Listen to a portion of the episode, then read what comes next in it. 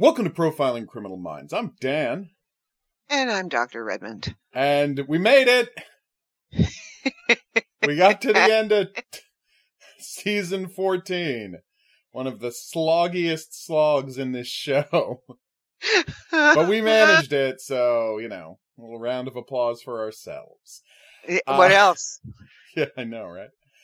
Oh god. Well, and seriously, thank you for making along with us. We know that this is a rough season to get through, but we did it. So let's deal with these last 3 episodes. Sure, sure, sure. if there was a way you could be less enthusiastic, I would appreciate that. If you could find a way to just dial your enthusiasm down by about 30%, because it's frankly embarrassing right now how excited you are to be here doing this. Uh, anyway, go synopsize, please. Okay, the first one is Chameleon. After returning from an investigation in Nashville, Tennessee, Rossi breaks down in front of Krystall and begins to question his actions as he recounts the events surrounding the BAU's attempt to track down a con artist turned serial killer with misogynistic attitudes. All right. So, yep, this is the first appearance of the Face Off Killer. Yep. Uh, character we don't have a ton of time for. Character who's not that interesting. And yet the show decided this is who we're going to build the end of the series around. God. This guy, of all people. the easiest man to catch in the world. Because, no offense, uh, makeup team on Criminal Minds, he never looks that different. He really doesn't. Well, except they make him look like BTK in the first That's beginning. True. He does look like BTK at the start. Uh, no, it's like the the actor he just never looks that different from persona to persona. Like just, he just doesn't. Uh, it's interesting because uh, the the show Castle also had a recurring serial killer who was there every season, once a season, for like the last few years, and uh, same actor. Wow. Played, uh, yeah, the recurring serial killer both on Castle that like they used to uh, keep a drama going from season to season in Castle and on Criminal Minds. It's a complete coincidence of well, uh, not a complete coincidence, of course. Um, that's not how casting works. They cast you. Uh, Hollywood will only cast you for a job if you've already done that job somewhere else. casting agents are notorious for their lack of imagination. So uh, Fun fact about casting in Hollywood. Uh, and it's why you get such ridiculous amounts of typecasting. It's like literally a casting agent will be like, "Oh, well, he's played a sher- uh, sheriff before. Okay, well then he'll play our sheriff." And blah blah blah blah blah. And that's all it takes. Uh, but yes, same actor. I don't remember his name because you know he's never. I, if he's been the star of anything, I haven't seen it. But he is an actor you see a lot of the time. So, uh, yes, this episode is notable because it is, as I mentioned last week, the only episode AJ Cook ever directed. Yeah, and, and she did she did a fine job. Oh no, it's fine. Like there's there's nothing yeah. wrong with her job. I mean, it's uh I mean, there's no there's no stylish flourishes. There's nothing like to visually separate it from a regular episode of Criminal Minds. Like she didn't bring anything artistically to the show, but it is a completely competent episode of television.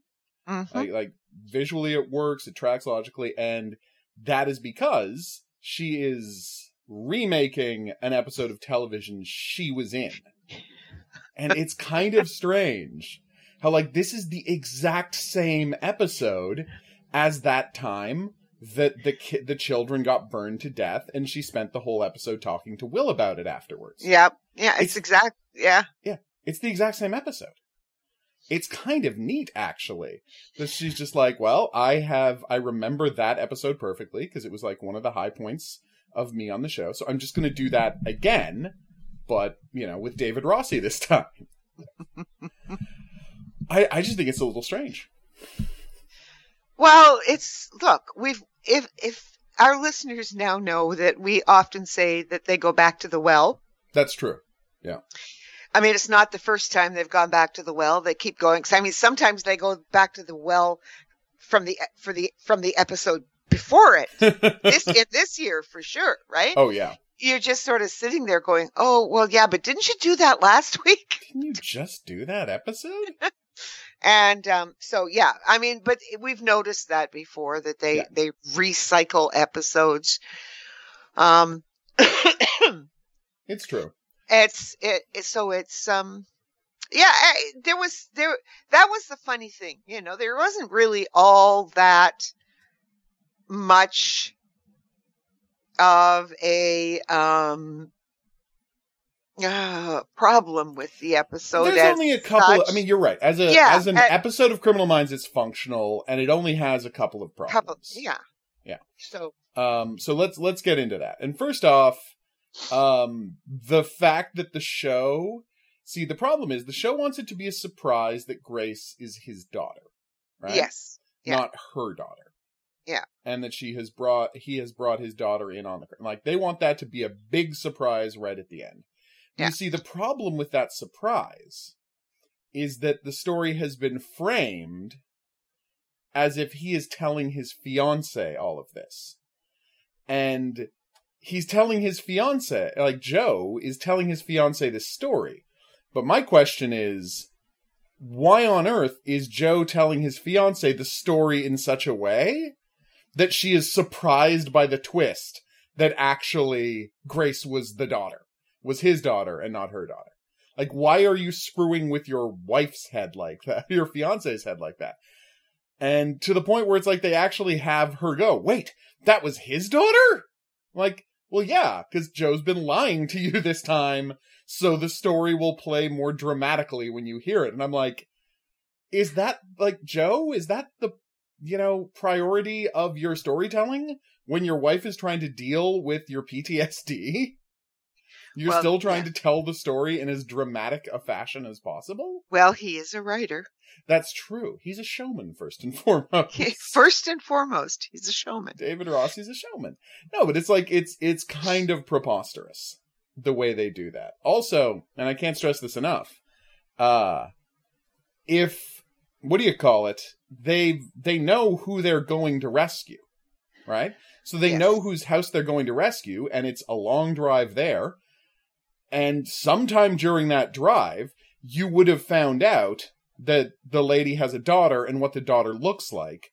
So when you get to the house and there's another teenage girl tied to a chair, why would you assume that was the daughter when you already know for a fact what the daughter looks like? That part really bothered me because again, it's it's embracing nonsense and the characters being idiots for the sake of a twist. That being said, this isn't the only time they will be uh, they will be well fooled by this character because I mean next episode. I was about to say next season, but for us it's like in two episodes. We'll get Yeah. to talk about that, so I won't do it here. Uh, but yeah, it's it's frustrating to me as I watch it because I'm like, there's no way they wouldn't know that that wasn't her daughter. no no that Because one of they- your first yeah. steps would have been to call the daughter and find out what was going on. I mean, it's just like stuff you would do as part of the process. And I mean, maybe well you get a even hold of it. well they Yeah. would at least have a picture of oh, her Oh, of course they would have a picture. and they of the and and and Penelope should have sent it to the team, Yes, right? exactly. There's definitely that's exactly pictures because of the that's the whole thing. I mean, they had it took them a while to get to Nashville, right? exactly. And- And during all that time, what's Penelope doing that she can't send them a photo? Yeah, You and then know? well, when they when they pinpoint the woman, where does she live? She doesn't live in Nashville. She lives somewhere else outside of Nashville. Exactly, but it's like Any- it's, it's somewhere she lives else, in the right? Woods, in a suburb in the woods outside of Nashville. Yeah, so there's no excuse for them not knowing this information when they get to the house, Unless they don't look at their phones. unless they never look at their phones. You're right, unless they're very negligent at their jobs, which you know that is possible.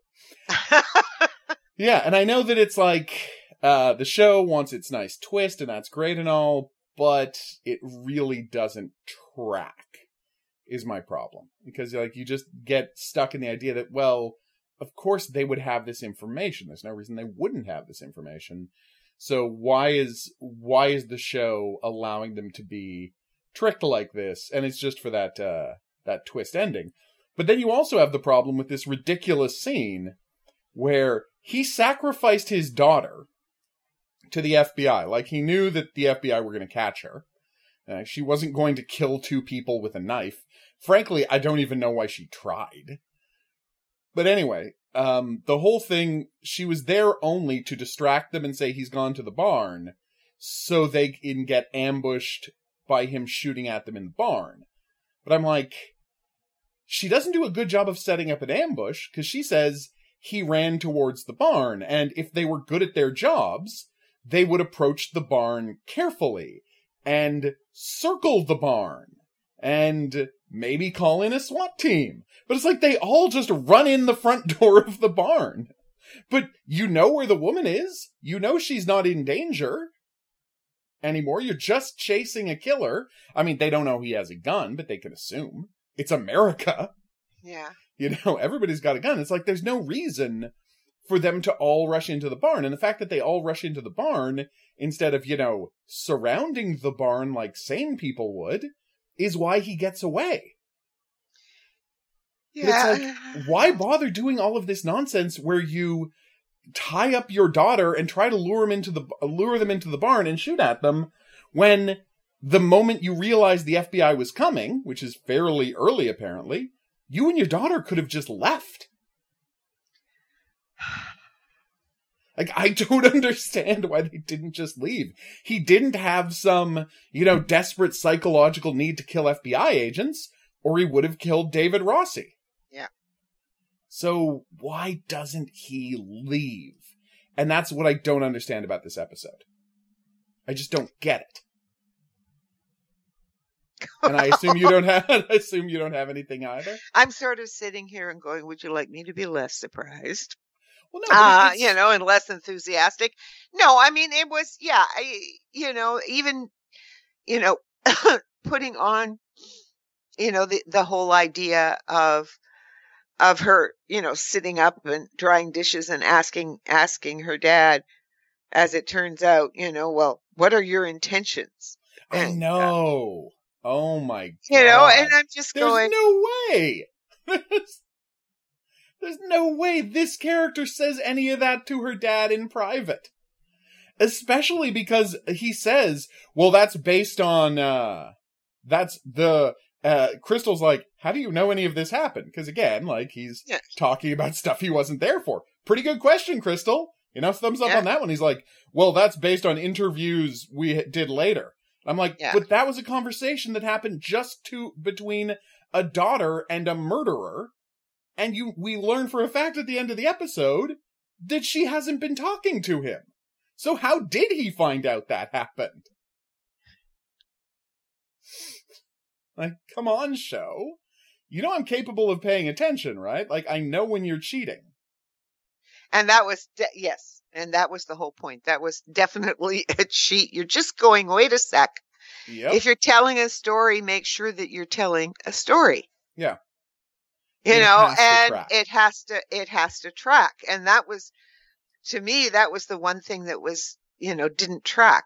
Yeah. I mean, the first the first time you watch it, you don't pay it well. Of course, the first time I watched these episodes, I didn't pay attention all that much. um, but anyway, but that one didn't track no, it doesn't. If all. you go back like, and you think about it, you're like, Ross- no, no, that's how a cheat. Because she wouldn't. She, what? She Why would- she have this he was conver- talking? Exactly. she might have this conversation with her dad, but why would she tell anybody? Well, no, no, beyond that, the conversation with her dad wouldn't be this coy, what are your intentions towards so and so conversation. The two of them are involved in what she thinks is a con to, you know, steal all this woman's money and he's there Yeah. to murder her. Yeah. Right? But this whole, what are your intentions towards her? Like, Yes, no. no. no, she would not say that to her dad. There's just no way. No, no, I, I, I agree with you, Yeah. but I'm going even if she did say that Ridiculous peculiar line. statement, Yeah. um, there's no way. Why would she even tell anybody about it? Because it was irrelevant. it Oh, there's would have no been way. irrelevant to her, even And right? again, we know that she hasn't been talking to David. Yeah. Like that's not an important scene in She her refused- life. No, it's not an important scene. It wouldn't matter. No, if it was the if that actually what and Ah. that's I mean that's how the show is trying to deceive us because that's something her actual daughter might have said to a suitor of her mother, right? And so they want us to be deceived by having her act like this woman's Yes. daughter, but it's not her daughter. So it doesn't make any Yeah. sense. No, no, it's just Yes, they're just it does- lying to the audience. Yeah, and, and- it's very frustrating to me. Yeah, you always are frustrated. I just go, You just dismiss that there's like no, I just- bad writers. I mean, this is this is not thinking how narrative works. Yeah. If you are going to do this first person narrative, the first person only knows what he knows and what Yep. he's seen and what he's heard. And that's, you can't override that, hmm you know, with this kind of statement for the audience to be, because you didn't even need it. No, you Like, don't. You the don't audience, need you that know, scene. you have them all sitting around the dinner table. That's enough. You would just assume That's it's her daughter. her daughter. Yeah. No, but they try and yeah, they add these extra cheats to make sure the audience is thinking the wrong thing, Yeah. and they get there by cheating, and it's it's just dishonest. Yeah. And um yeah, I mean as I as I would say after the season, it's no wonder they just decided to cancel it. Yeah, I don't understand, how, and I mean, I understand giving them ten last episodes to wrap up the show, but Yeah. I, when you see this season, I agree with you completely. You can't say, "Oh yeah, this is a thing we have to keep putting on television." yeah, yeah, I no think way. even without all of the lawsuit problems which Yeah. we didn't know about because I At try and think back, you know, that you have to try at times to remember and I mean there's nothing in this episode that that brings up the lawsuit. No. But when you think the uh, lawsuit is ongoing during this time, it is only getting worse. Um, but without that, Yeah. even without that, because that would have factored in, Of course, um, this show is now um, on its, it's on last, its last legs. Yeah, it is. Yeah. It is, the show is crumbling Yeah, and right the in reason, front of our eyes. yeah, the reason the show is crumbling, crumbling, Crumbling. is because it doesn't have a showrunner.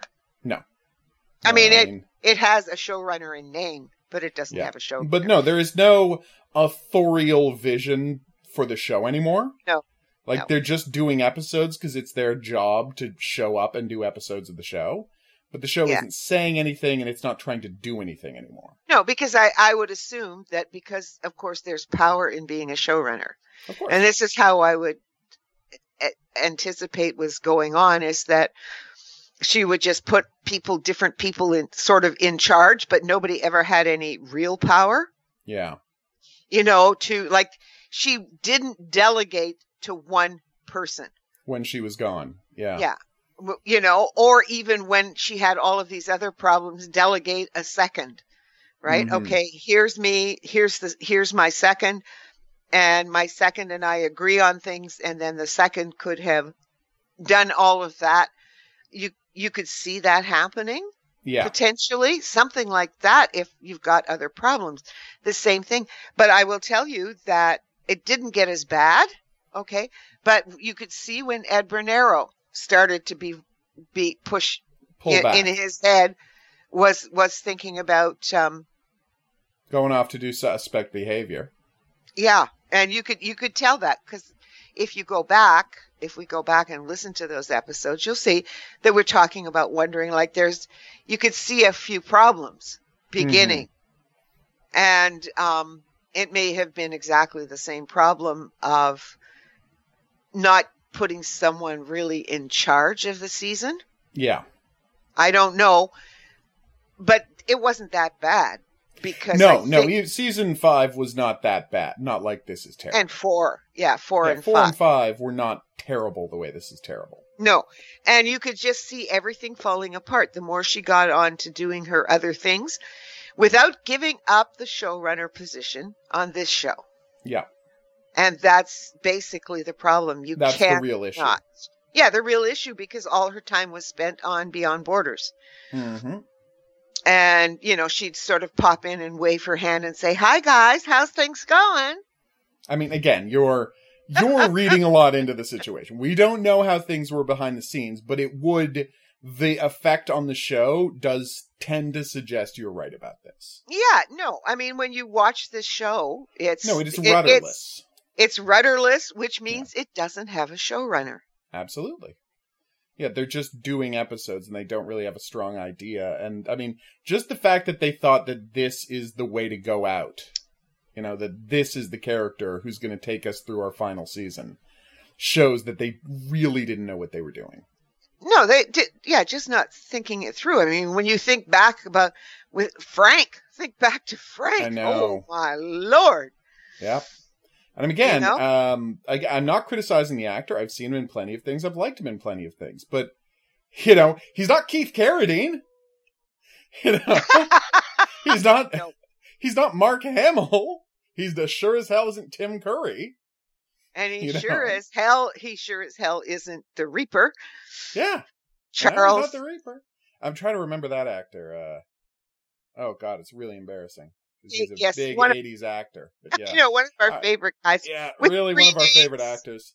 Uh, star of a, a movie that seriously um that it, when i tell people that this movie exists uh it you know it blows their mind because this is how racist the 80s was Yeah. star of a movie called and this is true soul man in which he plays a white guy who can't get into college uh because all of the scholarships are going to affirmative action cases so he wears blackface and pretends to be black to go to college. This is a real movie that came out in the 80s that he is the star of. The 80, if you're too young to remember the 80s, they were insane. Like they were legit crazy. So, yeah, something to think about. Anyway, uh I I think it's Hayden, Charles Hayden, nope, nope, nope. Definitely Hayden? not him. Hayden, not Hayden. Nope, not Hayden. We can look this up later. It's Yes, it's not important that we remember his name right now, but it is very embarrassing that we can't remember his name because we do Yeah. really like him as a performer. But I mean, uh, again, like this is the difference between old Criminal Minds when they had a budget and new Criminal Minds, and it's like there's nothing against this actor, but he's the kind of guy you see on every TV show, right? Yeah. It's not a special thing that he's on the show the way it was a special thing when Mark Hamill was on the show yeah, it was Curry Mark was on the Hamill. show when Keith Carradine, movie star Keith Carradine, was on the TV show. I mean, he's not a movie star anymore, but he has been famously. And it's like I'm not going to do that thing we often do where I try to recast and blah blah blah blah blah. But this is the kind of act character that since they knew they were going to be bringing him back for the last season, you want to get the biggest actor you can find and convince him to do the show. You need it to be a, I mean, even Aubrey Plaza, you know, again, is in a lot of movies.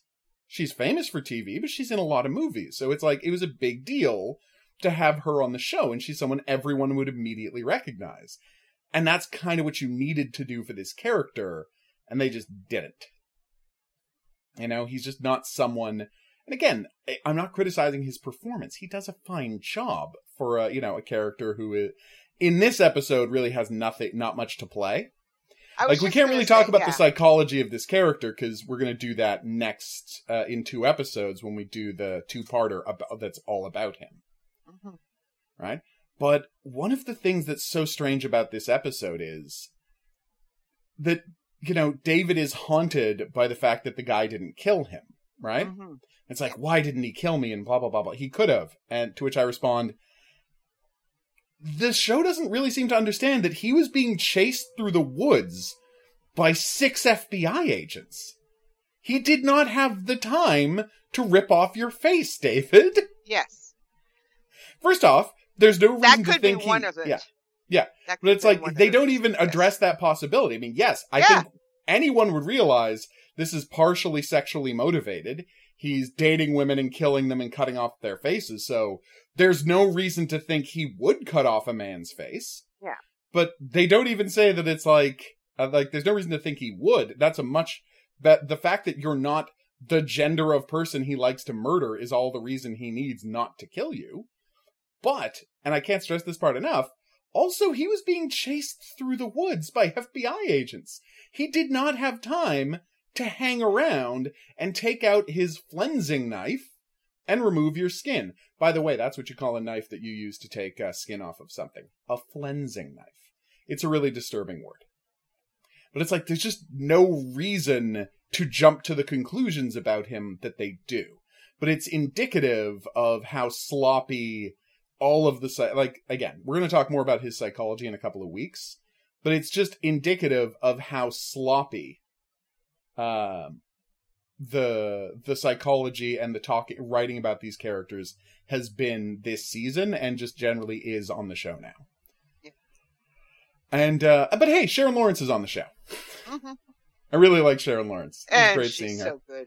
And uh, finally, it answered my question. I made this joke uh, that the problem that in the first episode of the next season, uh, it's they the show accidentally pointed out that uh, how redundant having Matt and uh, Luke on the show both on the show was because there's a scene where she says say hi to muscles and brown eyes. Yeah.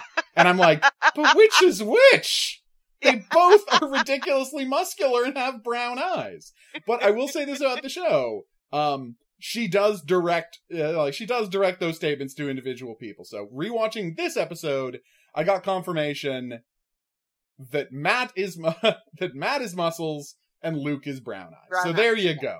My question has been answered. Answered. So nice when you have I know, questions right? because I didn't. It's not like I was going to go back and check which Check, was yeah. which. Why would I? Uh, but yeah, so we got that. And no, it's great to see Sharon Lawrence, and it that is a thing where she is a notable TV actor, right? Yeah. Who we have seen in a lot of TV shows. She was famously on NYPD Blue and was wonderful on that. And she's been on, you know, a hundred TV shows since.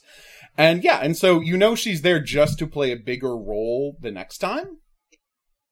Like that's it but uh it was it was definitely nice seeing her and again that's more uh more we're going to talk about later. But what's interesting when i'm watching this episode it is that it is 100% clear that they had the whole storyline for him like thought through. Yep. right? All of it. Like the whole storyline his backstory the stuff about his dad uh, like um dad trying to drown him when he was a baby blah blah blah. Like that they had already that was not stuff they made up between the two seasons. All of the pieces of it are here. And part of what makes this such an unsatisfying episode i think is that they don't like they don't do a good job of establishing that there is story to come right Yeah, no, that's that's exactly it, right? yeah, because But- when you have all of this random nonsense happening, it doesn't feel, oh, well, we're going to find out what that line meant later, this line uh, meant later, blah, blah, blah, blah, blah. And so that was kind of frustrating. No kidding. yeah, right? Well, no, I mean, particular. Yeah, I know. I I sit there and go, particularly since, and then I go, oh, but why bother? Yeah, no, no. Well, we're going to be talking about it in two weeks. So let's move on to Sick and Evil. When four Lewiston residents are stabbed to death in their homes, the BAU searches for a paranormal obsessed serial killer who operates on the belief that the residents they target are haunted. Meanwhile, Rossi juggles tracking down wanted killer Everett Lynch and recovering from his near death experience. Okay. That's it. Yeah. That's it. That is the episode. I'm not going to That's deny the that. episode. So yeah, this is um like the, uh, we often talk about how bad they make law enforcement look. Yeah. And this episode might be the episode that makes law enforcement look worst. Because so they go to a house where two people were brutally stabbed to death. Right?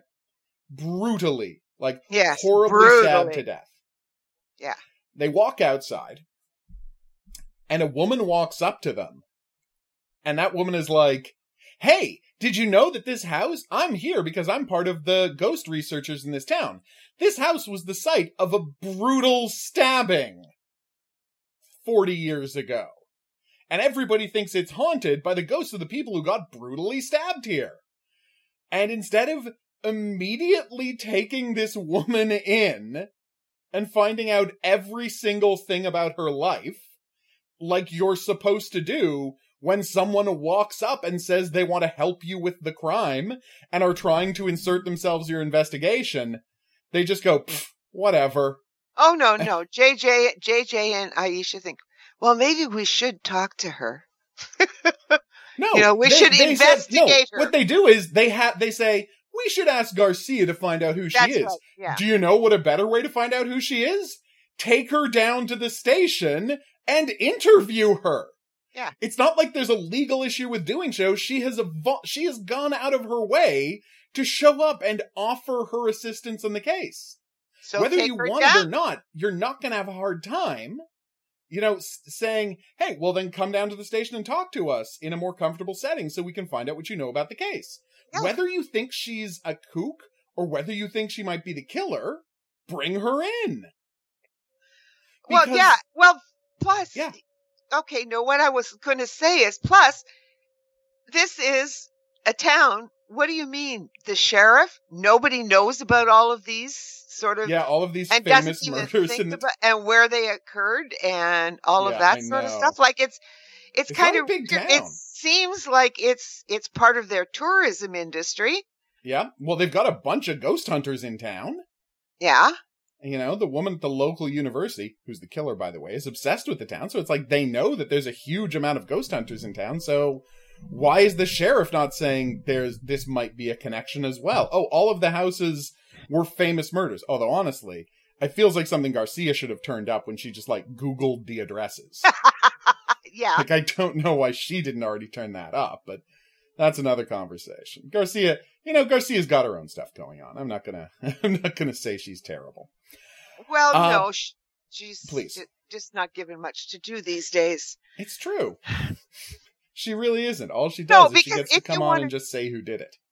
You know, I mean, when you look at the complaints that we're having about this Yeah. episode, about this season, I mean, that's Mhm. another one of the parts of the problems of this season Yeah. is that Garcia is makes so many mistakes, Yeah. doesn't do what she's supposed to oh, do. I forgot It's- to check X, Y, or Z, and that's why you didn't have the very easy information that would have allowed you to catch the guy. Yeah, you're right. She does that a lot this year.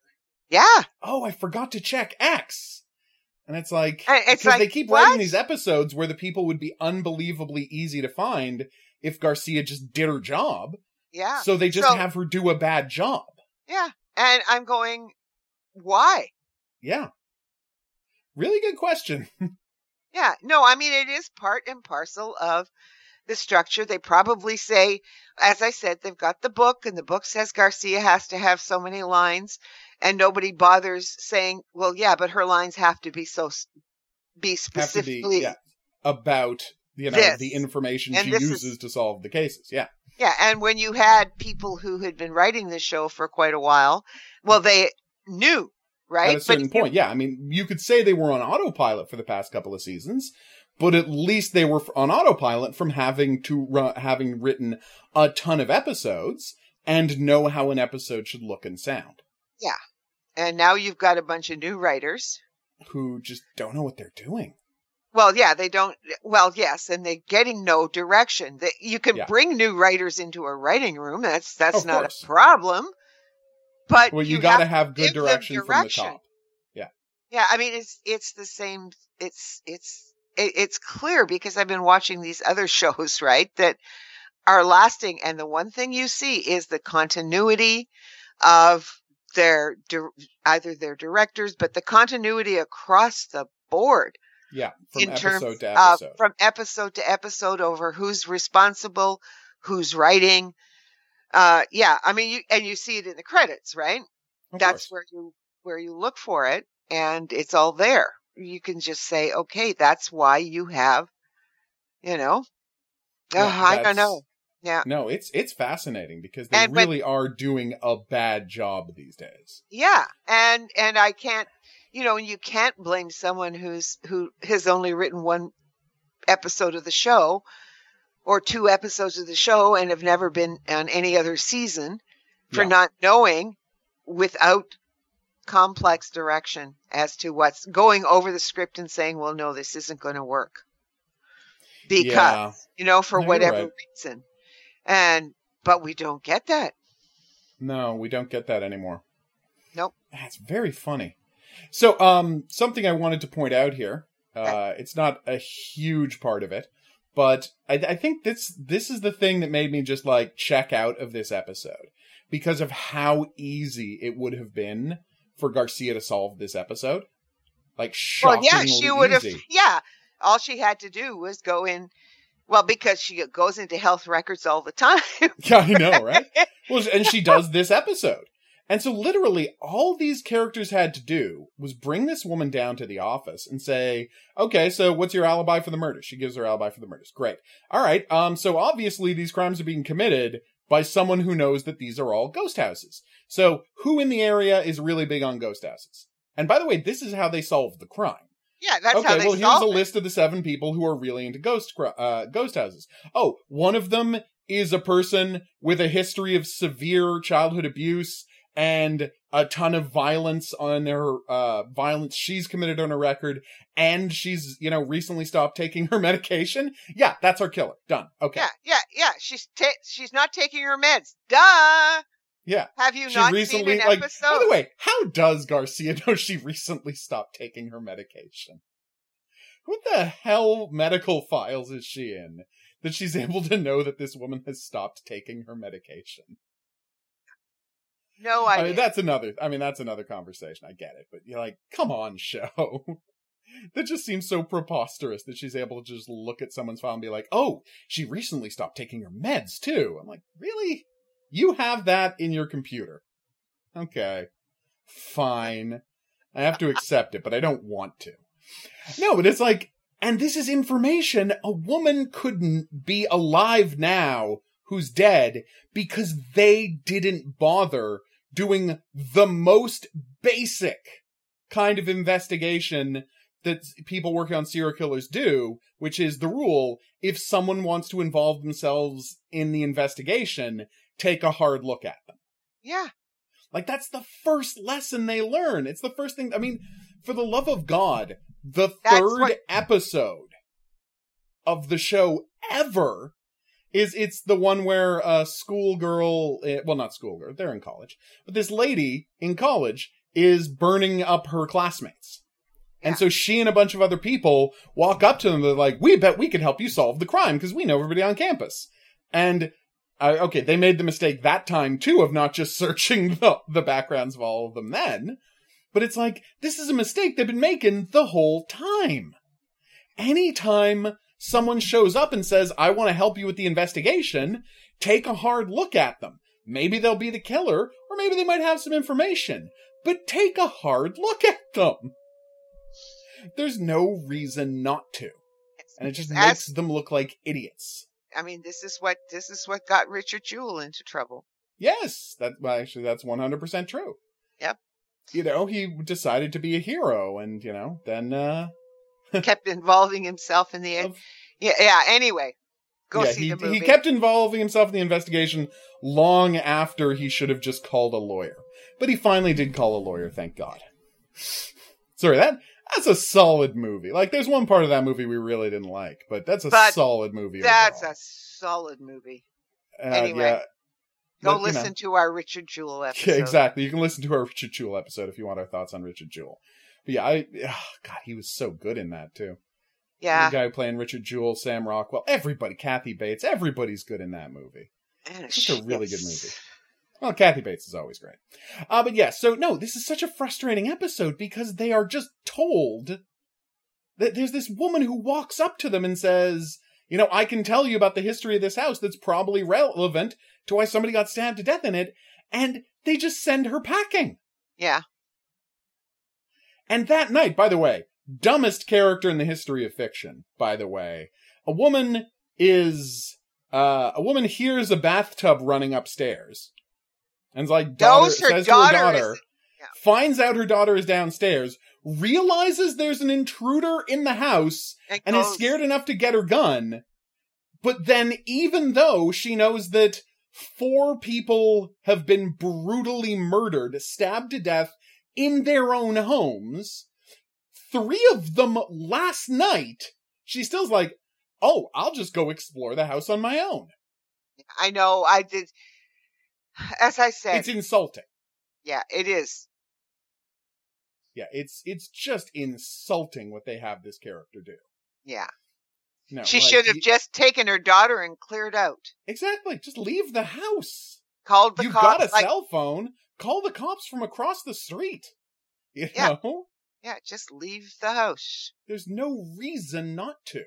Yeah, I There's don't no know. reason to stay in this house. And why you did she turn off the bath and then all of a sudden become, oh, well, I guess that solved the problem? No! No, Like, someone ran the bath. Someone ran the bath. It didn't turn itself on by itself. Yep. And yeah, I know you're scared about water damage because you live in an old house and an overflowing tub could very much, you know, wreck the floors of your old your classic house, but be more concerned about your own life, woman. Yeah, I know. It was, it was bad. That was Yeah. so bad. Yeah, it's one of the worst parts about this episode, and Yeah. it's not a good episode. No.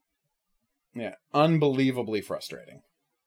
Uh, so yeah, and then of course we get the um, the big finale where the woman, even though she like has been told, there's a good chance one of the people in your community is the killer. Yeah. like she knows this. She's like, yeah, I'll go hang out at a haunted house with, With, you, woman. I just gave the name of to the FBI. yeah, I know. Well, it's, well, I can, un- actually, I do understand. That one didn't bother me particularly. That one didn't bother you as much. No, because because the woman is a bona fide person and she's got a bona fide degree, although why they assume anyway, she's teaching re- religion. It says she's teaching religious studies or something. I Something don't like know. that, yeah. At the university, but she's a bona fide person who's interested in all of these and she's a university professor. So she couldn't possibly be the woman. Like I can I actually believe You understand the rationale of That- the woman, that uh, girl would have Okay, I see what you're saying. Oh, see her best her her You're one of her buddies in this community. Yeah. Yeah. Okay. I can Okay. I can agree with you on that one. I'm know, it's- very skeptical. It's But at the, the same power- time, the the moment the woman is like, "You should go alone with me," like to this house, eh, to this haunted house. While, by the way, you know, people keep getting murdered in these in haunted houses. house. Even if you don't think the woman you're going with is the killer, people keep getting murdered in these houses. And she even talks about 21, and I'm going, 22. 22 stab 22. wounds. Yeah. Uh, and although, to be going, fair, that's only for us, the audience. The general Yes. public does not know how many times these women were stabbed. Ah, okay. So there is that. Like, that, that shouldn't, that, there's no reason that would have been a tip off for the woman going with her. okay. But yeah, it's just, it's a frustrating episode because the team is so stupid. Yeah. right? And oh my god, now let's get into uh let's can we get into what's the last one called Truth or Dare? No, tr- uh, what is it? Yes, it is. Truth or Dare. Wow, I remember the title. Yay! How can All you right. forget the friggin' title? Yeah, it's bad. Oh, and one thing um uh it is interesting how they try and use this woman's experience to like uh hook up with David Rossi's PTSD. Like it just seems like a, a weird wit uh they try to get into the PTSD story with this woman who has just almost been stabbed to death by a friend and lost her sister years earlier. Like it's just it's a very weird way for me to try and get into that. But that's totally minor things, sorry. Please continue. Truth or dare. okay. We're at Truth or Dare.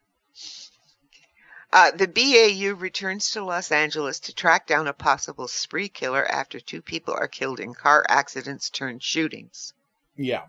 Meanwhile, Rossi and Krystall prepare for their wedding, and an unexpected confession promises to change the course of everyone's lives forever. And thank God it doesn't. Yeah, that's exactly because that this was the one where I sat down and I watched it, and for sure, their full intention was to get Reid and JJ together. Yep. There's no question. There is no question when you watch this, that's Yeah. what they're going to do. That was the intent. There is Yep, no that was the question. 100%.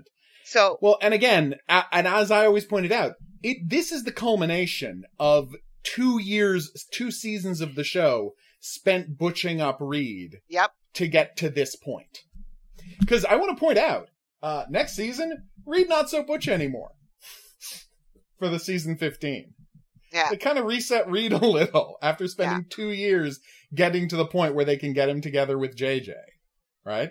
Yeah. And that's what this episode is for. It's to prep you for that idea that in the final season we're finally going to get Reid and JJ together. And I'm like, Yep. no, you can't. You Well, as I said, can't. thank all the fans. Us Who recoiled over the summer. Yeah. Yes.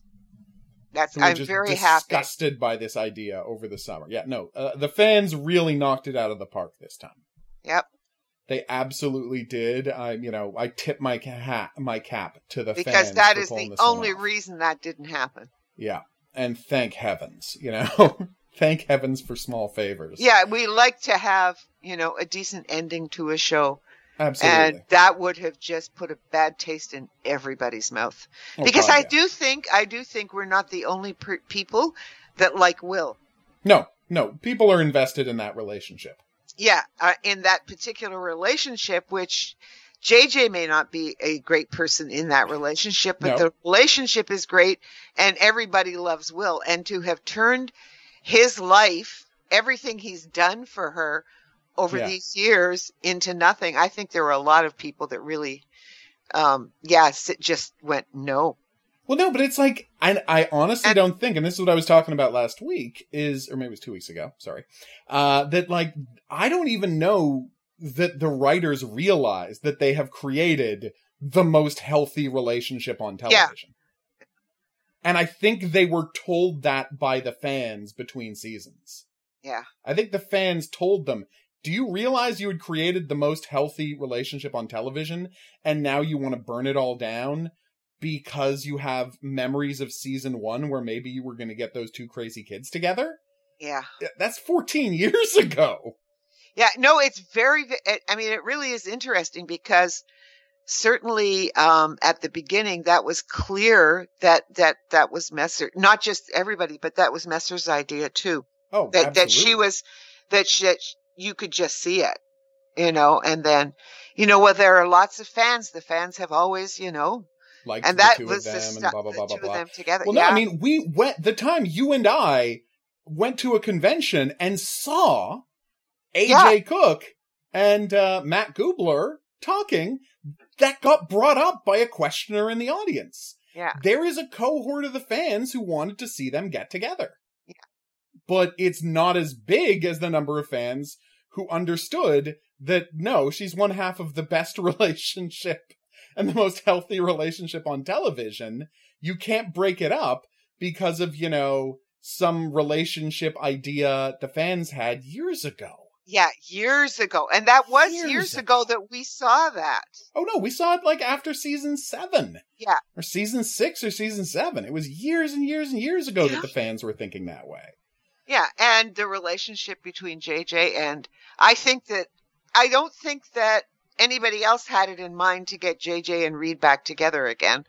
Um, Yeah. when during those intervening seasons, Years. No. years, No, no, no. I just think that I- I mean, They're like, I- oh my god, the show's ending. Well, and I, I honestly believe it came out of, you know, they're like, we know the show's not going to last forever. We know we're, we've only got a couple more seasons left. We're declining in the ratings every year. It's not like we're willing to take some bold step to try and shake it up and get big new audiences. The one time they did that and, you know, hired super famous person Jennifer Love Hewitt to be on the show, it didn't work out for them and she left right away. well, you know what I could tell you? What's that? If they had just fired that DP, it might the show might have lasted longer. It's possible. Wouldn't surprise me. But yeah, like the show, they knew the writing was on the wall. They knew, the show wasn't going to last forever, and so they tried to come up with an ending that was going to make the fans really happy. Yeah. And instead, they came up with a thing pointing to an ending that would piss everybody off. Yeah. And I don't think, well, and as we've just said, we don't think that they seem, they didn't seem to realize that. Yeah, And then, the, no but the fans made sure that they knew. yeah, and the I don't- clearly made their displeasure known. And I am sure because the fans follow everybody, everybody, right? Yeah. I am sure that the fans knew that, that, uh, that Will and JJ made a movie together. Oh yeah, absolutely. You know, I mean, I don't know how many people saw it or whatever, but I am sure. Well, they were aware of it. You know, I mean, and we did review it, so everybody Hopefully go watch it. Still, now, Yeah, everybody needs to go and watch that. It's on still on YouTube, but yeah. Back It's- fork, it's really good. Yeah, just go go watch. But I am sure the fans, because the fans follow all of this. Oh, yeah. So, I mean, I I watch things on the internet, and it just boggles my mind periodically. Mhm. Um, because I can't imagine being a fan of anything to that extent. Not even Yeah. Babylon Five, of which I am. Uh, You're a giant fan. You're still not creating a YouTube page and obsessively following these people's lives and making videos about it because Yeah, you're just not that kind of fan. no, and it's it's the the fact that they do. They make videos, they talk, they interact. Um, Oh you yeah. know, and the ones that that did try to do podcasts, well, it never worked. Well, of course, it isn't going to work because you can't have a podcast of somebody sitting there and gushing about Reid all the time. I know. you know, I mean, it just it, it's it's boring. Like you don't Yeah. and things move and but I do think that um that once JJ and Will are established as this couple, hmm no matter how it started, Yeah. uh, you know, You they gotta, became like- invested in the couple themselves and Yeah. uh And yeah, whatever their like relationship fantasies about JJ and Reid were, I, they were clearly more dedicated to this fantastic on-screen pairing of Will and JJ. It's really funny, eh? Because it's it is so clear in this episode Yeah. that that is what they intended to do in the end. Yep. I mean, no, you- there's there's no there is no other way to read this episode no, that You- other than it is setting up yeah, that the two of them are going to end up together as the show ends next year. Yeah. That's the only way to read that last scene. Yeah, exactly. Yep. And I mean, they set it up last week with uh the conversation about you know people and their possible futures and blah blah blah blah blah. Oh yes. Oh yeah. Yeah, we no. didn't even talk about. we didn't even that. talk about that line because I knew we were going to be talking about it this Actu- week. I didn't Yeah. focus on it the way I maybe should have because I knew it was going to come up this week. Well, no, like, going to come up this week, and we were. I think. I think there are a couple of things that we just left to this to this episode because it was. um mhm. uh It it was just so. it- It's it was so hard to watch, and I still remember my reaction the first time. And you've talked about that many Oh, times. yeah, on the no, show I don't well. mind mentioning it one more time. That it's like she literally phoned me because she was that disgusted by this episode. It was like eleven o'clock at night or whenever. Yeah, I you, you finished finished watching it. watching it and you're like, you phoned me and you're like, how far are you? Because can you watch this episode? I'm like, no, it's going to be like three months before I can watch that episode. And you're like, well, when you watch the episode, call me right after you watch the episode. because Because it's that bad. I can't Yeah. tell you anything, but I am so furious. I don't know what to do with myself. Yeah. And it's like you were talking like you weren't going to watch the last season. Yeah, I was. That's I, how, that's how visceral your reaction to this episode was. Oh yeah. All I, right, so now we should actually talk about the plot of the episode. like our emotional journey is one thing, but we should actually talk about the plot of the episode. and Johnny. Uh, which is, I understand desperation, but here's the thing, right? And this is a problem with the episode. The problem with the episode is he knows where his wife is. Okay? And the guy who's blackmailing him into murder, well, no, extorting him into murder, like, that he doesn't have magic powers. There's just one of him. He doesn't have a team of people. So I'm not saying, oh, well, I'd be so much smarter in this situation, but I will say this. The man gave you a gun and said, if you don't, you know, do X, Y, or Z, I'm going to kill your wife. And we're just going to hang out here in your house. Well, you know, wait 10 minutes, go back in and shoot that guy. He gave you a working gun. Why are you not just shooting that guy?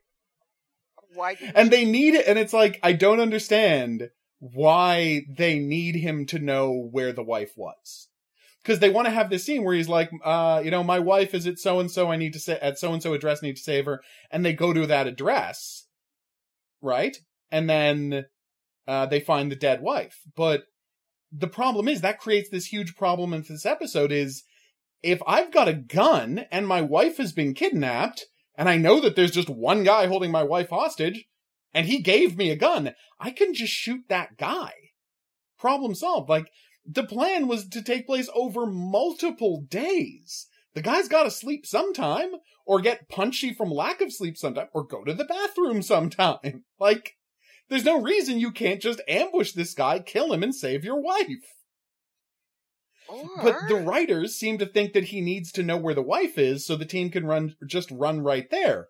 But that's not a problem. You just have the guy say, um, you know, he's gonna kill my wife, blah blah blah blah blah. I've got to do this, and then the cops shoot him. And then they look at his ID and they see that the house has been wrecked and the wife has been kidnapped. And then the guy leaves the wife, you know, on the side of the road somewhere. Like it's not a problem in the script, but they create this giant problem in the script because the guy has no motivation to go along with the plan if at any moment he can just kill the bad guy and save his wife, which he can. yeah, because because here's here's the thing. Because if he is going to have to kill some person he doesn't know and Yeah. he's never killed anybody before and he has real problems about killing, well, if you've got to kill somebody for the first kill the time, kill the bad guy. Like, no, I mean, none of it, none, yeah, once you just can't work with that. Like, it Yeah. just doesn't make all that much sense. It There's no doesn't fix make it. any sense that they kill him. No. That, that they create a situation where they, you know, rather than listen to him, all they do is yell at him, put, you know, and, Put the gun and down. That's like you guys are down. supposed to be psychologists first. you're supposed to be Obviously, he's trying to communicate information to you. Yes. So why aren't you listening to him? Yeah, why aren't you listening to him? You guys and it's so they can get him shot and it can be tragic and blah blah blah blah blah. It's, it, you know why? It's so they don't have to deal with the thorny moral issue of how this man should be punished for what he did. Because that is Yeah. a thorny moral issue that's Yeah. not easy to say. No, and yeah, Because if someone holds a gun to my head and says they'll pull the trigger if I don't shoot someone across the street, I'm not the one killing that person across the street, even though the gun is in my hand. even though the gun is in my hand. Yeah. That's the thing. And that is a thorny moral issue that the show doesn't want to have to address, so instead they just have the guy get killed super preposterously. Yep. And it is. It's very preposterous. It's preposterous. I sat there. This episode because not a good I was episode. okay. I mean, because Please. I'm talking about the first time I watched it. Yeah. Right. I was just so horrified by that whole business that I kind of forgot about the episode itself. Yeah. You know, you just get to the end and then you get the wedding scene at the end and you're just like, oh, good lord. Well, and you know, that forget that a everything full else- like quarter of the episode is that one scene in the jewelry store. Yeah. Like that's a quarter of the episode. It's not like it's a the terrible scene that almost ruined the show. It's not a small part of the episode. It's a No, huge no. part of the episode. Yeah, from the jewelry store and then that wedding because that's the continuation of it. Uh, yeah. and and you, you're just sort of going, say what? Uh, but I and and no, it was just when. But when I started to think about it, yeah, that. But typically, um, they do not want to deal with ethical issues. no It's easier to kill than it is to deal with to have a ethical issues. conversation. Yeah. Yeah. To have an o- open conversation about the consequences of this situation. you know and if you wonder if i was to bring up sort of the issues of america and its love with guns of guns and and the police being sort of given carte blanche to use their guns how many times have we heard over the last few months Yeah. about cops who shoot when they don't Mhm. have to they shoot to kill and they All the don't time. have to shoot to kill and that's in real life Yeah. and in this case they didn't have to kill this guy No. He wasn't Out- trying to kill any of the cops. outside of the fact that they should have talked him down Yeah.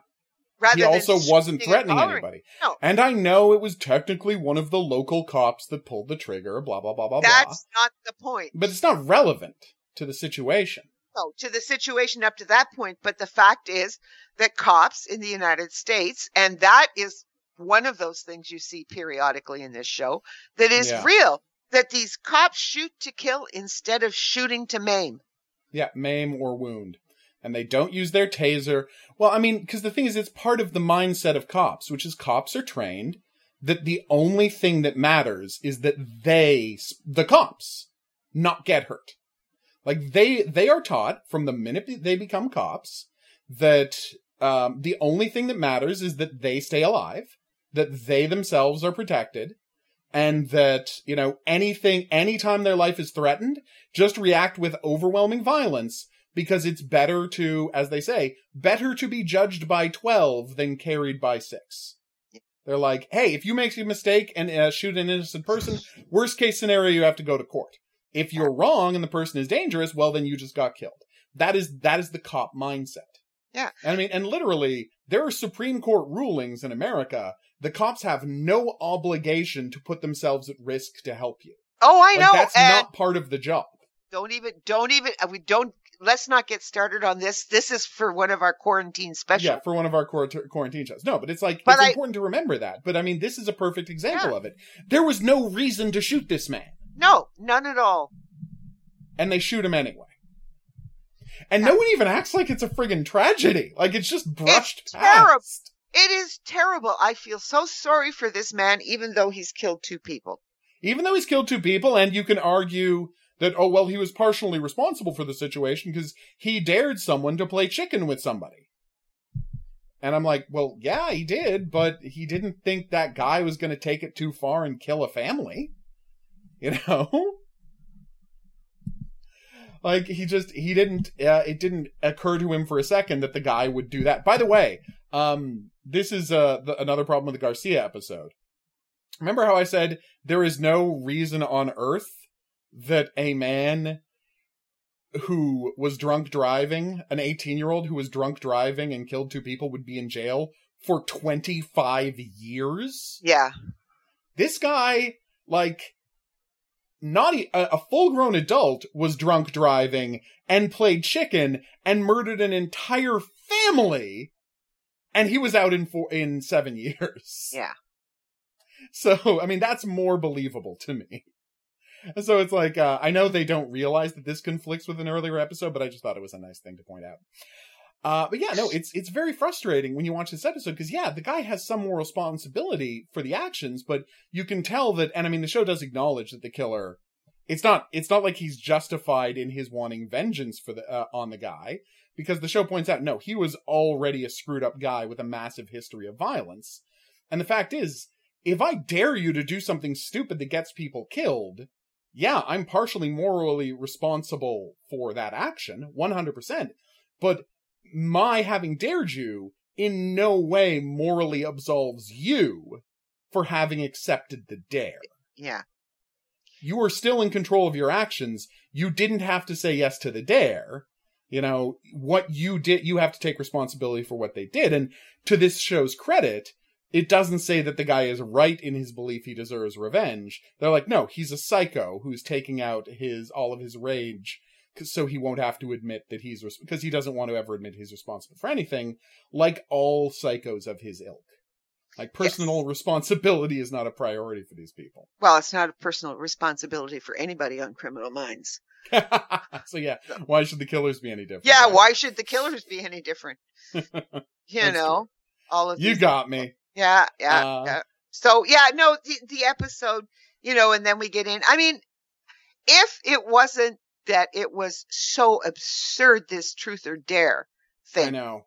right? And and then of all things, you know, there's there's Reid. Okay, there's Reid. Now here's again because the writers have no history with the show. Yeah. When did Reid carry a gun before the way he did here? In that he's- that episode, Yeah, No, he's no. put a gun on his ankle before. yeah, in in the third, second or third episode, LDK, Yeah, uh, fourth episode.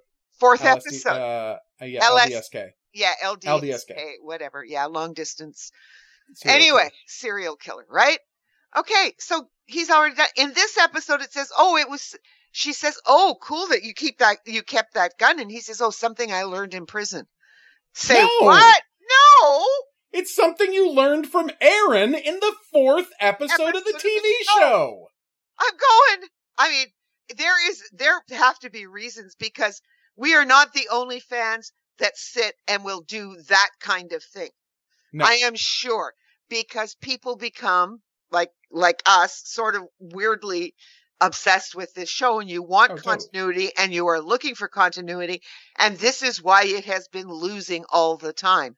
It's Mhm. losing people and losing people because people get fed up that there's no continuity from one to another.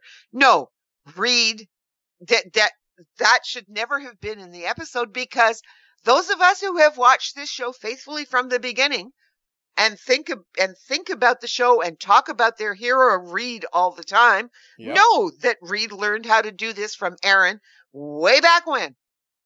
Yep. Like And- literally 13 years ago for Yeah, these characters. Well, do- and for us. Yeah, and nothing to do nothing to do with his being in prison. Nope. And Not why at all.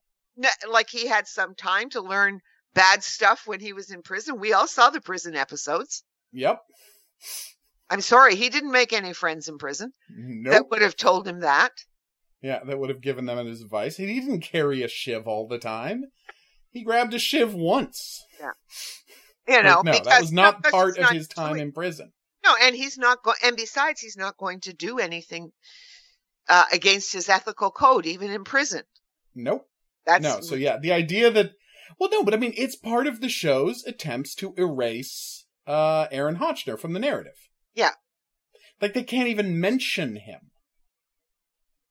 Like it's one Uh, thing, okay. I let's really say you legitimately have a problem with the actor. Okay, let's say legitimately every single person ha- working on the show has a problem with the actor. Okay, let's say that's a fact. I'm not saying whether they're right to have a problem. Like, let's remove the validity of their issues with the actor from the conversation we're having and just say, that doesn't mean you can't talk about the character and how the character was an important part of your lives and frigging the lessons he taught you just save your life. Yeah. How is that like, how is that a bad thing to mention? yeah, Like, but, but this you're, erasure of Aaron is such a strange thing for them to do. well, other than the other than as I said, I, you know, you read those few little things. Number one, you read those few little things Yeah. About how he was he was constantly and the the, the thing that got him fired was, Was again fighting an issue fighting yeah, over Virgil. his his character okay Yeah. And it was like, my character wouldn't say this, blah, blah, blah, blah, blah. Geez, virgil isn't even around this year I know. um anyway oh, by the uh, way, we didn't mention it, but yes, um, in case you're wondering, last week was yet another week that uh, Reid took off. yes, He's yes. just not in half this season. Uh, and all i can all i can say about that Yeah. right is that i really think he didn't want to be around the set either like and, I, and i'm thinking but aaron must have like it can't have been just over um over the uh he must have been rubbing like i don't know what he was like as as an actor what his reputation was in shows Yeah. I mean we know that mandy patinkin and and thomas gibson didn't get along Yeah, they hated each other when they were working on um, Chicago Hope together. yeah which was you know okay yeah that's fine but then i would say why number one why put them together here but that's Well, no, and it's actually a funny story where literally they didn't find out that the other one was like they hate each other. And it's a true story that they didn't find out the other one was on the show until they got there for the table read on the first day. yeah and they'd already signed their contracts Yeah, both of them had already signed their contracts. Yeah. Because no one thought to say, Mandy Patinkin, here's everybody else in the cast. Do you hate and not want to work with any of these people? yeah Because why would you think to ask that question? Yeah, except that you know the rumor mill should have Well, no, but I guess it, it just wasn't. Because it's not like Yeah. Thomas Gibson was That's on Chicago Hope for a long time. no It was a weird situation. His bad relationship with uh, Mandy Patinkin pushed him off at the end of the first season. that's right and then he immediately got super famous being on Dharma and Greg. Yeah. So it's like him, ha- and then and then the crazy part is Mandy Patinkin left Chicago Hope halfway through the second season. just like he so did it's he like, there was a blip on both of like their feud was a blip in both of their careers. So Yeah, I don't so- think like the rumor mill made it in a big deal. Yeah. Okay. So number one. Okay. But I would think that somewhere along the line, there has to be more to that story than just writing, like, because he had been in, ang- he had anger management issues yeah, supposedly absolutely. before and got sent off. So I really wonder, like, you just have to ask yourself, what was really going on? Be- Behind the scenes on like, show. and I've already said that it wasn't, but now that we know, and I really wonder how much that that that guy factored into because remember he gets he gets fired when we're going along. We're already in er, the showrunner being non-existent. Yeah, right? And therefore other people make the decision to get rid of Thomas Gibson and she just signs off on it.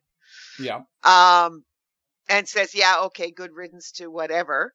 Um and so she's Mhm. just as happy to get rid of him. And so so she doesn't look into it.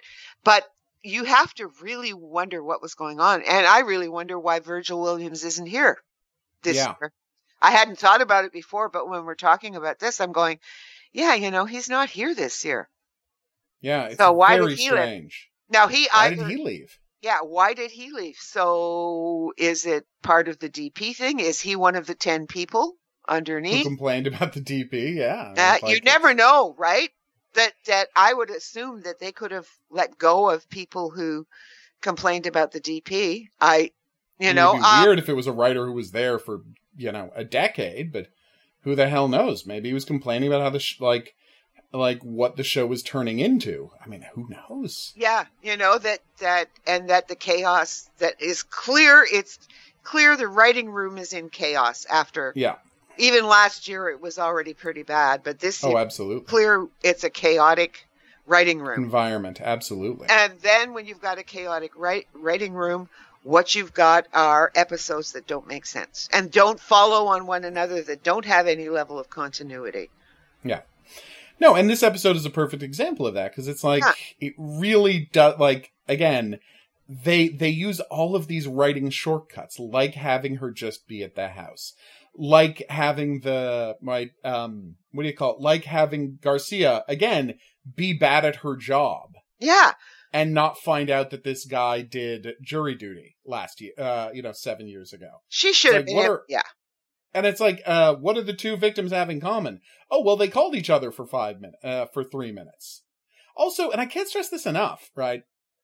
The thing that bothered me most about the, well, no, we know what bothered, I was about to say that bothered me most. yes, We know what bothered you most about the episode, Danny. You know? it sure as hell what isn't whatever you're about to say. But no, the thing that bothered me second most about the episode is what I don't understand is that okay, so this guy was a crazy, a crazy murderer who threatened his own lawyer, right? Who like threatened to kill his own lawyer when he was convicted. Who threatened all the members of the jury and the dr- judge in public. And people took this so seriously that when he was gotten out of, when he got out of jail, his lawyer phoned up the jury foreman, right? yes, To say, just FYI, remember that crazy psychopath who said he was going to murder the jury? And he said he was going to murder me? Yeah, he's out of jail now. So just FYI. yeah. And what, Here's what a heads really, up that he's out of jail, right? And Yeah. so all of that, they thought it was so serious that it was worth this lawyer phoning up the jury foreman to warn him the guy was out of jail. And yet, like, did neither of those people mention it to their families? Because I gotta say, if both of them were terrified of this guy who got out of jail a week ago, and both of them wind up shot, how come there's not a third person to say, well, they were both terrified of a murderer who just got out of jail? Yeah, I know. Do they not have family members? Like, I am know, crazy I know, here, or no. is this ridiculous? Well, no, but it's just no. To me, it's not. It's not thinking about the show because that would would be should have been kind of the focus, and then Yeah. looking for this guy. The other thing that I don't believe, to be Yeah. frank about this serial, this this this spree killer or whatever, this man who is in jail for seven years. Yeah. Right now, he's out on parole. seven or seven or ten, whatever the number was. No, Yeah, it he's out seven. on parole. He's out No, on was parole. How the hell did he get parole? Well, yeah. Because I'm sitting here going, first of all, he's I'm a he's a outside of- violent psychopath who keeps threatening to murder people. He has a history of violence. and you think he's not going to be violent in prison? Of course, he's going to be violent in prison. How did he get out on No, parole? there's no way this guy. You're right. And There's no way this guy gets parole. yeah. yeah, you know, not in not in the way it is in the states. No, especially California, where they passed that law that I was Yeah. talking about. Yeah, I know. So you're sitting there going, "Say what?"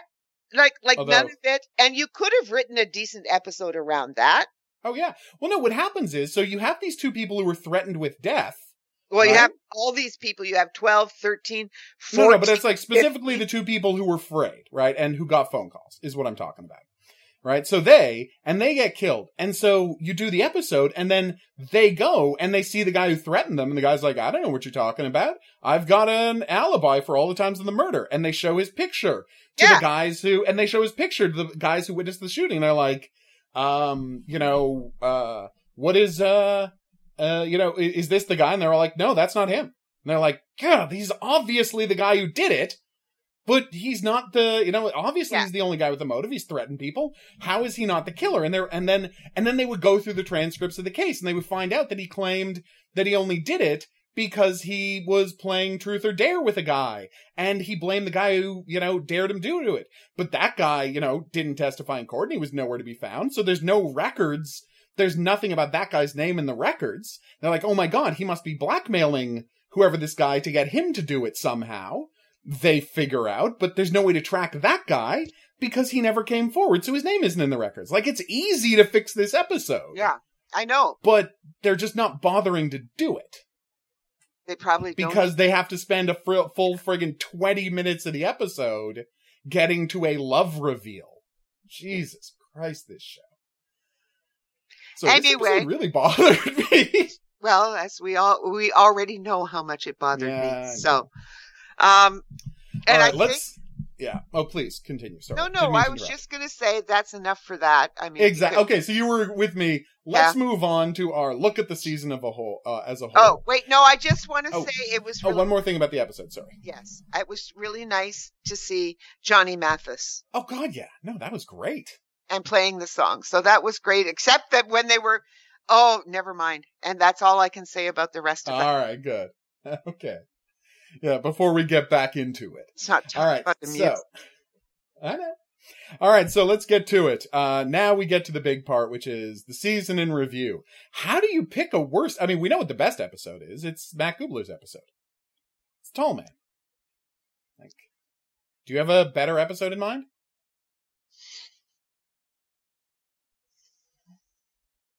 She's thinking. Yeah, She's she's thinking. No, I I, think she's there's a not better episode this year. I'm looking. Um, Yeah, look him over because I don't think there's a better episode this year.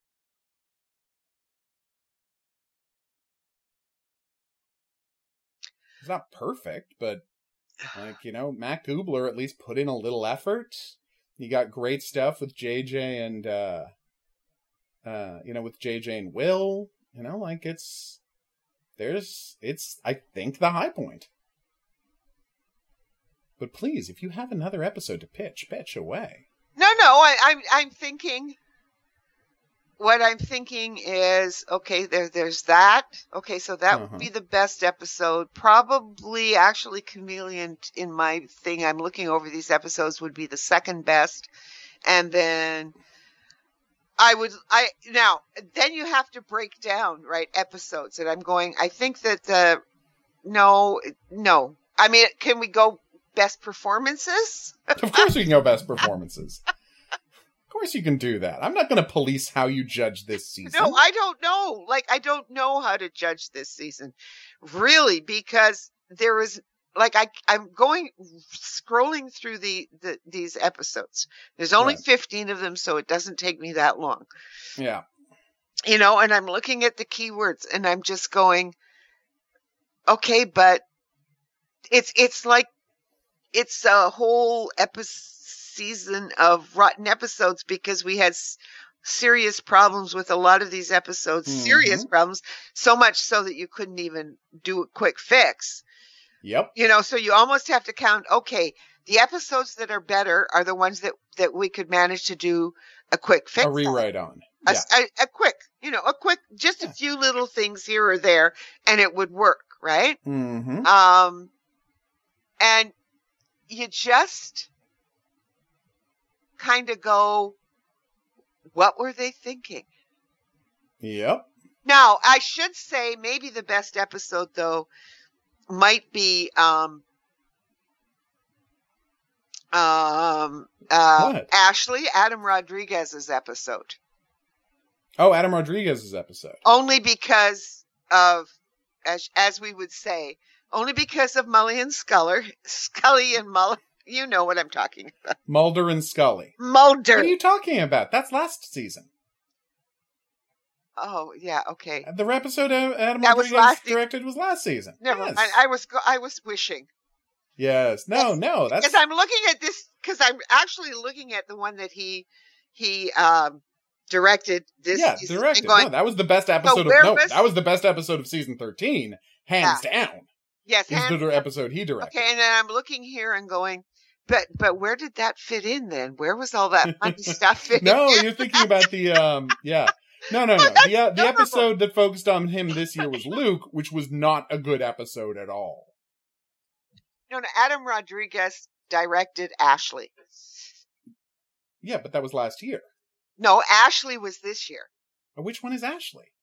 Ashley is when the couple, you know, the the the guy who thinks that these little eight year old girls are his daughter. Oh, I didn't realize Adam Rodriguez directed that. No, yeah, no, that's yeah. just an ep- that's just an episode that's there. It's Yeah. nothing special. The way his fir- his episode last year was amazing. Yeah, that was just brilliant. I mean, uh, Yeah, it was well, hilarious. It was their it was the first comedy episode they ever did, and it was really funny.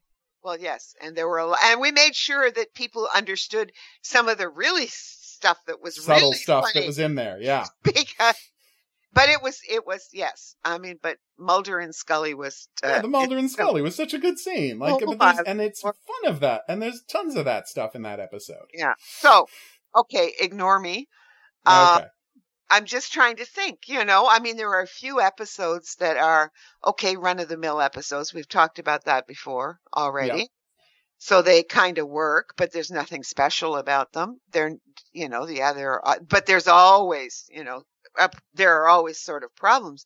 But for the most part, this season has just been A teardown. Yeah. a teardown. Like, I, yeah, what do you do? Like, we managed to fix the the main, technically the main story in Truth Oh, yeah. and Dare. Oh, Um, no, no, no. If you take out all of the stuff where he keeps them, where he like holds them hostage in the jewelry store, and you do the trying to ruin the only good relationship of the show, you remove all that out and fix the main story. Yeah. Boom, you got a really good episode of the show. you could have had a really good episode of the show, but some but- of them you just can't No. do a thing with them. Oh no, absolutely. You know, I mean, you could have fixed actually, you might have, Hamelin might have worked if you had just fixed some of it. Yeah. There, there was, I mean, using this stupid, you know, uh, The whole ASMR hypnotizing children thing. the children thing, um, So it has the potential to be quite a good story, yeah. I mean, right? if that part wasn't so preposterous, yeah. the idea of this guy like getting revenge because of his persecution, blah blah blah, and like uh, getting revenge for the death of his son. Yeah, like Yeah. there's an episode there. There's an Absolutely, episode there's there. an episode there. and you have the nice little personal touch with JJ and her mother. So, Oh yeah, you know, that episode could have been a lot better if you just left out the stupid hypnosis thing. I know. You know, um, so yeah, so there are some episodes that needed some some major tweaking, some Yeah. that needed some rewriting. You Oh, know, a, a, f- a few of the things, but But there's the also a bunch part- of episodes that are just total disasters. okay. And would would we make uh, Flesh and Blood the episode that um, is the worst? Which one is Flesh and Blood? That's the one with Prentiss wrestling with her inner demons. Just on its subject matter, Oh, right. Okay. right? That's the one where she's you know where where the guy has the the connection. It's the, the kid from uh, yeah, it's the kid the psychiatrist. from uh, yeah, the psychiatrist yeah, from season and, three. yeah, and the and the psychiatrist and Emily promising to take care of him and not, and then being allowed yeah, to get off, off the hook for that. Yeah, off the yeah, hook. no, you're right. That I mean, it's that or it's Truth or Dare. Yeah. the worst episode of the season. yeah, those two episodes. Um, I think the storyline is makes is makes a bit more sense. Is clearer in Flesh and Blood. Yes, it, it, it it tracks better the story there. I you don't have to. There's there's things with it, but you don't have to do a major rewrite. No. or anything like that.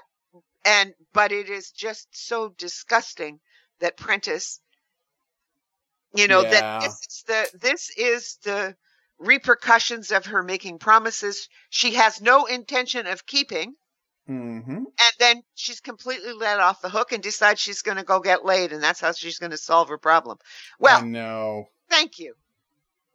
Okay, Yep. and so it's more it, uh, there's just something so wrong about that episode and Yeah. yet in some ways the story the the core story is probably one of the better crafted ones this season Of the year. Yeah. I think that's true.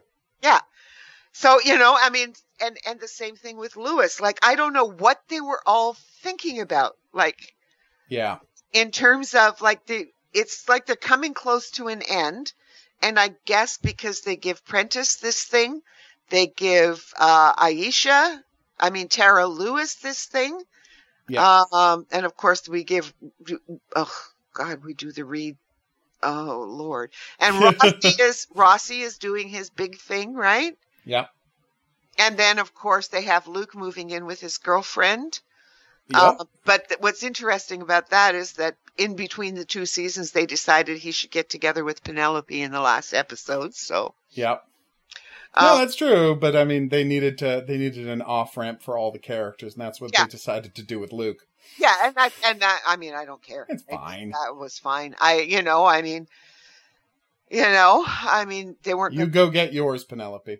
yeah, they weren't going to bring Kevin back. So, No. Which is still disgusting, but you know.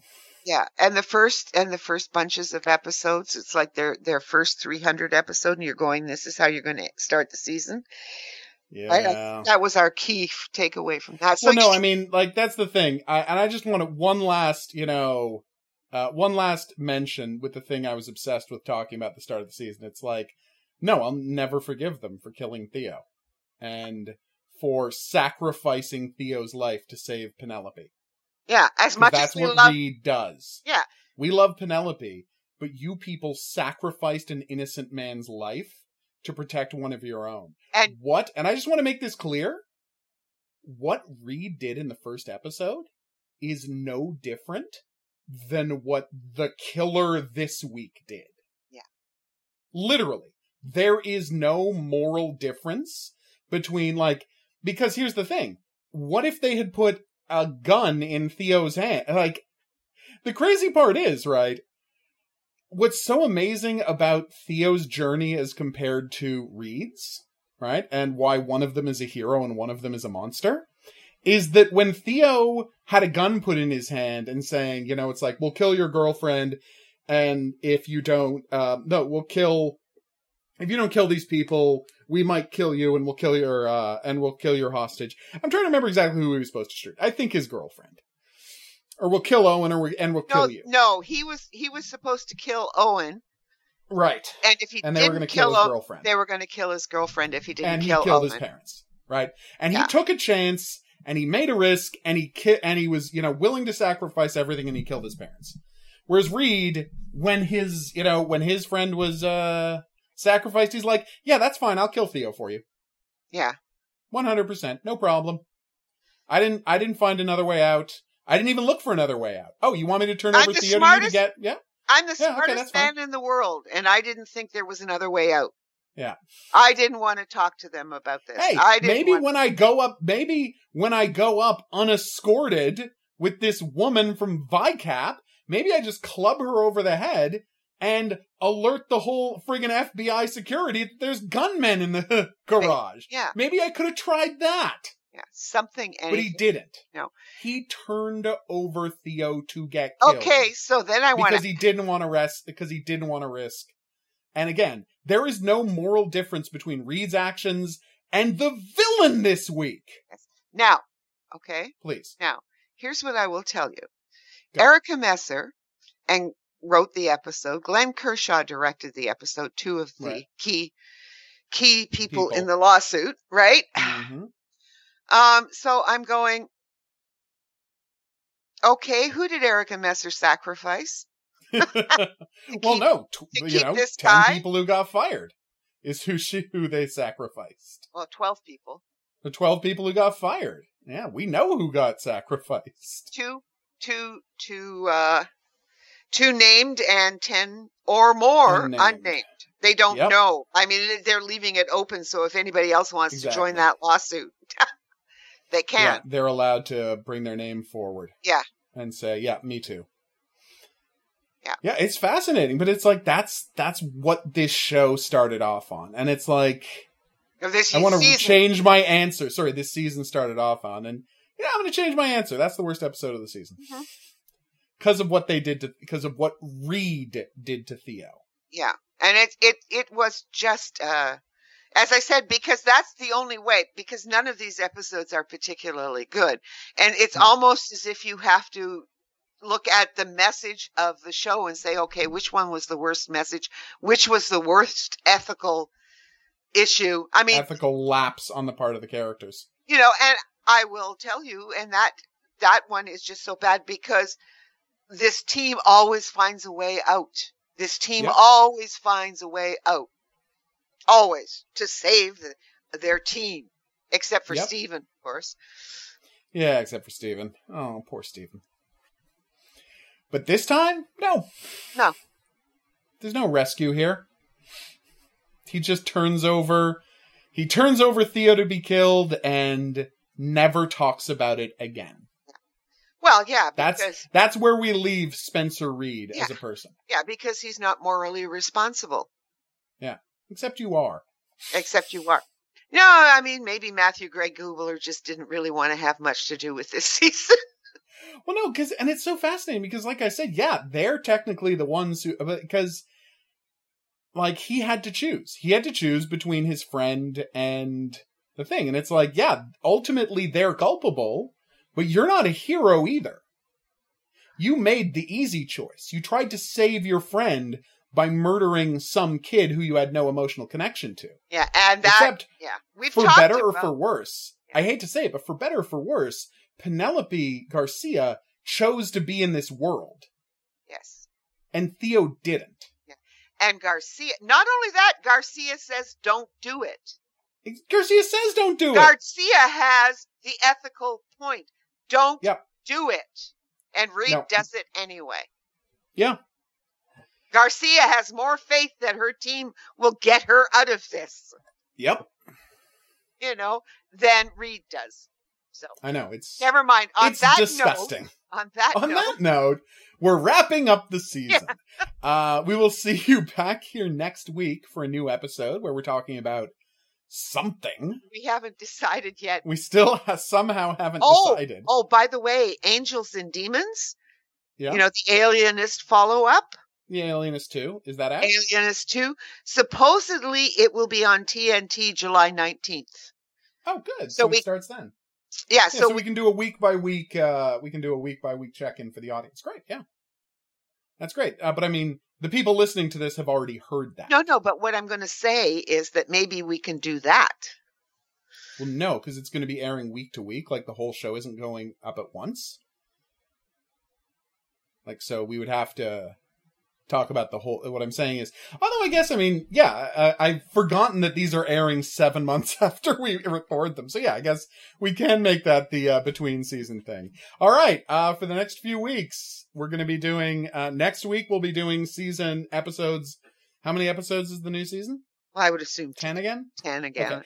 Well, we'll do three episodes per um, podcast, and then we'll do a final episode with the tenth that talks about the show as a whole. There you go. All right, Angels. So, uh, ne- starting next week, Angels and Demons. No, it can't be yeah, called Angels. yeah, and it's Demons, called? Angels and Demons. Well, that's weird because that was the title of that uh, that- Episode. That, uh, Robert Lang- No, I was going to say that Robert Langdon book, but uh, that's fine. Yeah, I'm not. I'm not complaining about the title. I just thought it was weird that it was also called Angels and Demons. Ed, who reads our Robert Langdon books, right? Oh, they're only one of the most popular series of books on Earth. Yeah, but what's Uh, his face used angels like angels and demons is It's a- no, it's a popular. You're right. It's a popular title for things. I'm being, uh, I, I'm being unreasonable about this. Yes, you You're are. completely right. No, you're completely right. All right, so join us back here next week uh, for the first three episodes of Angels and Demons. That should be fun. And then, of course, that's going to continue being a Tuesday show. Uh, and if you want to join us back here in two weeks, we're going to start season 15. And I know what you're thinking. Didn't they already do season 15? And we did. Uh, when it originally aired, we went episode by episode, or two episodes on the weeks on the many weeks they did two episodes. Because honestly, CBS is reached a point where now we know because of the lawsuit they just didn't want to be associated with this show at all, and so they burned off all ten episodes in six weeks. Yeah. Uh, they were not happy with Criminal Minds by the end because they don't like being involved in lawsuits. We now know. Like, it's funny because when we were watching it, you can listen to us talking about it. It's like, why are they burning off the episodes and not promoting it and just like rushing through the last season like this? And it's like, actually, no, there was a very good reason. Yeah. It's, so funny. Once we found out about the lawsuit, how yeah, the whole just- last season drama makes perfect sense. Oh yeah, lots of things Yeah. made a lot more Yeah. sense after we. Everything comes that. into focus suddenly. Yeah. All right. So yeah, we will be back to talk that. It should be a ton of fun. I hope. yeah, Uh, but until then, if you have any questions, if you have any comments, if you have any profiling related fiction you think we should check out, please drop us a line at profilingcriminalminds at gmail.com. We would love to hear from you. Uh, if you were listening to this on some sort of a podcatcher or podcast app, be sure to rate and review it because that is how people find the show. We will hear, uh, we will see you back here next week, but until then, I'm going to say au revoir. and have a good weekend. Profiling Criminal Minds is a member of the Kinks Podcasting Network.